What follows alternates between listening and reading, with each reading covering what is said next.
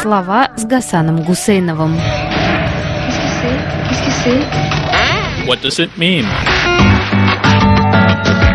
И что все это значит? Есть в современном языке слово «кибербезопасность». Слово это, кстати сказать, наполовину одного корня со словом «губернатор». И в разгар советского века оба слова «кибернетика» и «губернатор» были из тогдашнего русского языка изъяты. Губернатор, губерния, губернский – все это было либо выброшенные на свалку истории следы проклятого царизма, либо слова для описания какого-нибудь из порочных западных государств, где гнусный губернатор, богатей, угнетал широкие народные массы. Кибернетику изгнали как буржуазную лженауку и переименовали в науку об управлении, нашли аналог в нормативном словаре. Но потом на язык махнули рукой, и в первое постсоветское десятилетие благодетельная американская техника въехала в русский мир на своих гаджетах и девайсах. Потому и въехала так быстро и плавно, что народ заждался. Жизнь завертелась с такой силой, что слова русские, иностранные пошли в присядку даже у государственников. Русское слово «совет» убрали за то, что оно такое все советское-советское, а Думу вернули, как русское-русское. А поскольку заодно и все дореволюционное тоже вдруг стало русским-русским, то и губернатор вдруг нарисовался в главе области, а в городах появились мэры. Как такое было возможно, может спросить наблюдатель, в стране, где давным-давно были слова «городской голова» или «градоначальник». А вот так.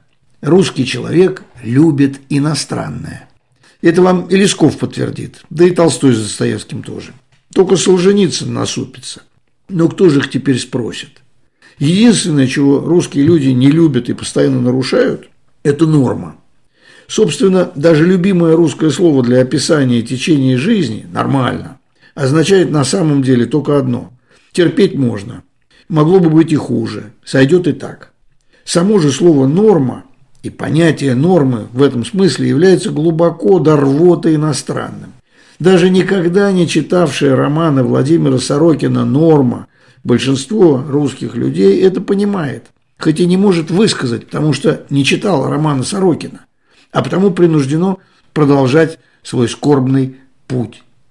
Как и русское слово «закон», иностранное слово «норма» ровным счетом ничего для современного гражданина Росфедерации не значит. Как и слово «федерация», кстати говоря. Закон что дышло. Международное право в мусорной корзине. Нормой жизни стала война. Но сейчас не об этом, хотя, конечно, хочется понять, что же заставляет законодателей распалять в себе безумие. Вернемся к ненормативной лексике. Высказаться о чем-то ненормативно значит сказать правду. Сказать то, что и как ты думаешь на самом деле. И вот как раз эти слова запрещены по закону. Легко сказать, мол, едали мы этот закон. Теперь к ненормативной лексике приравнены по части беззаконности иностранные слова, для которых в закромах русских нормативных словарей нет эквивалентов. Они же соответствия. Закон о защите русского языка является таким образом расширением большой федеральной программы импортозамещения. Поскольку умер Владимир Жириновский, позабылись о его предложении заменить президента правителем или еще каким-нибудь наименованием. Но открылось поле для коллег покойного по Думе. Все слова русского государственного заиграли новыми красками на этом покрытом инием поле. Проект федерального закона вводит такие понятия, как нормативные словари, нормативные грамматики, нормативные справочники, фиксирующие нормы современного русского литературного языка. Вот почему фиксирующие, например, а не устанавливающие. Ну, иностранное слово, у которого есть аналог. Слово ненормативный все-таки куда содержательнее слова нормативный. Не допускается употребление слов и выражений, не соответствующих нормам современного русского литературного языка, в том числе нецензурной брани, за исключением иностранных слов, которые... Ну, ясное дело, нормативные словари, нормативные грамматики и нормативные справочники не содержат никаких сведений о нашей ненормативной лексике, о правилах прочных, но гибких употребления некоторых междометий, восклицаний и вопрошаний о тех правилах, которые неведомы уже не только иностранцам, жаждущим приобщиться к мрачным глубинам русского слова, но и молодым носителям русского языка, отрезанным от ненормативных словарей Плуцера Сарно или Василия Буя, но наслышанными все-таки о таинственном русском мире, в котором говорят по-русски внутри попирающего человеческие нормы текущего государства российского. Да, закон о защите языка не в безвоздушном пространстве принимается. Депутаты Госдумы второй год уже убивают своими единогласно принятыми решениями и законами украинцев, в том числе русскоязычных. Плохо вяжутся рассуждения о защите русского языка с целенаправленным массовым уничтожением носителей русского языка, и как государственного, и как языка межнационального общения, и как родственного. Надо сказать, что в отличие от единогласного одобрения нападения на Украину, в парламенте все-таки возникли некоторые разногласия по вопросу о запрете иностранщины. Сенатор Людмила Нарусова высказалась против принятия закона об ограничении заимствования иностранных слов в русском языке.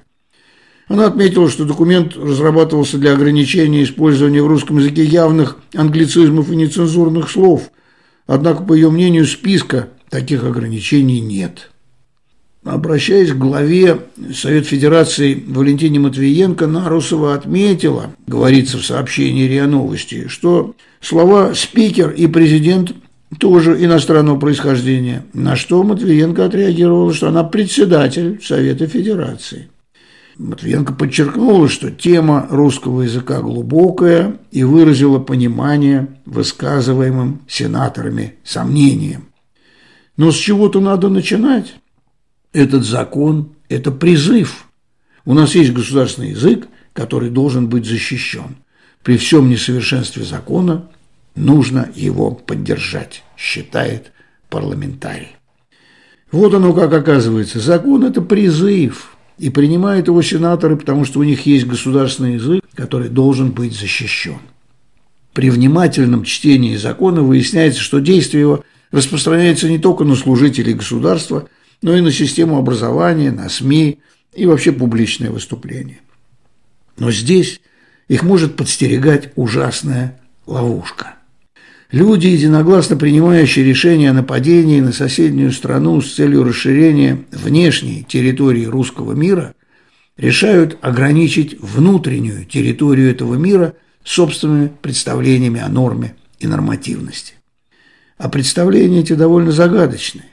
Я, например, готов поспорить на бутылку, что председательница Совета Федерации Валентина Матвиенко, политическая звезда, как было некогда написано на дверях московского ресторана «Рагви», высшей наценочной категории, так вот эта самая высокопоставленная политическая звезда из тех, что обсуждали закон, как только отойдет от микрофона, явно ведь достает свой, пусть не богатый, но такой родной, ненормативный лексикон. Да и как не опохмелиться русской нецензурщиной после всего случившегося за этот год? Ведь это же обидно до чертиков. Делегации Российской Федерации предлагают покинуть заседание парламентской ассамблеи Совета Европы после того, как кто-то из парламентариев отправляет их по известному адресу русского корабля, да еще на чистом русском языке. Но председательница Совета Федерации абсолютно права. Тема русского языка глубокое. Вот почему так важно понять, зачем ринулись российские парламентарии в пучину этой темы почти ровно через год после единогласно поддержанного ими братоубийства и людоедства. Все в мире взаимосвязано, и отделившись от мира на внешнем контуре торговли, сотрудничества, человеческого общения, текущая Российская Федерация должна избавиться от западного влияния и изнутри – а язык наш русский, к сожалению, все еще слишком свободен. И как бы так поаккуратнее выразиться, слишком иностранен для парламентариев, слишком чужд им своей сложностью, многослойностью и многогранностью. Куда ни ткни, от азбуки нашей греческо-еврейской до словаря юридического, от английского научного до итальянского музыкального, от немецкого технического до французского культурного – но ведь куда ни ткни, аналогов нет. И нормы нет. Одна свобода. Вот и пришлось людоедам спрятаться под шутовской колпак и проглотить язык.